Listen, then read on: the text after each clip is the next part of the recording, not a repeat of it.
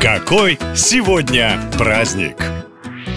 двадцать первое июля – это ваш шанс кем-то стать. В эту дату отмечают мотивирующий праздник, который называется «Будь кем-то». Он призван подстегнуть вас бросить рутинные дела и скучную работу, чтобы измениться прямо сегодня. Если верить статистике, восемьдесят пять процентов россиян мечтали бы жить другой жизнью. Кто-то скучает в офисе, живет не в том городе, в котором хотел, или у него не хватает времени на хобби. Именно для таких людей придумали необычную дату. Конечно, вам Вам не обязательно в эту же секунду, сорвя голову, мчаться в университет за научной степенью или переезжать на Марс. Начните с простых вещей. Мечтаете путешествовать? Запланируйте первую поездку. Пусть она будет не на Канарские острова, а в соседнюю область. Не любите свою работу? Попробуйте отправить резюме на вакансию мечты. И неважно, сколько вам лет и какая у вас серьезная должность. В конце концов, чтобы понять, кем ты хочешь быть, надо попробовать стать хоть кем-то. И в этом В эту дату миллионы поклонников конспирологии отмечают свой странный праздник – День судного дня. Помните, как в нулевых чуть ли не каждый год в новостях появлялись заголовки о якобы надвигающемся конце света? Люди читали то предсказания Нострадамуса, то календарь Майя и готовились к концу. Но, к счастью, все назначенные даты апокалипсиса человечество благополучно пережило. Только вот в хранилище судного дня было много шума. Это уникальное место, которое действительно существует, но не спешите радоваться, людей там совсем не ждут, так что пересидеть конец света не получится. Хранилище находится в самой холодной части Норвегии, Шпицбергене, и в нем практически нет людей, только сотрудники. В этом месте хранятся запасы всех существующих на планете семян. Каждая страна, в том числе Россия, присылает в хранилище образцы своих культур, чтобы в случае ядерной войны или другой катастрофы выжившие могли восстановить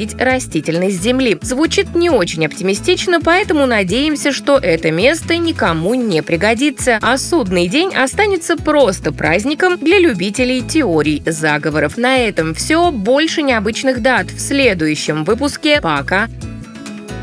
наша лента точка ком. Коротко и ясно.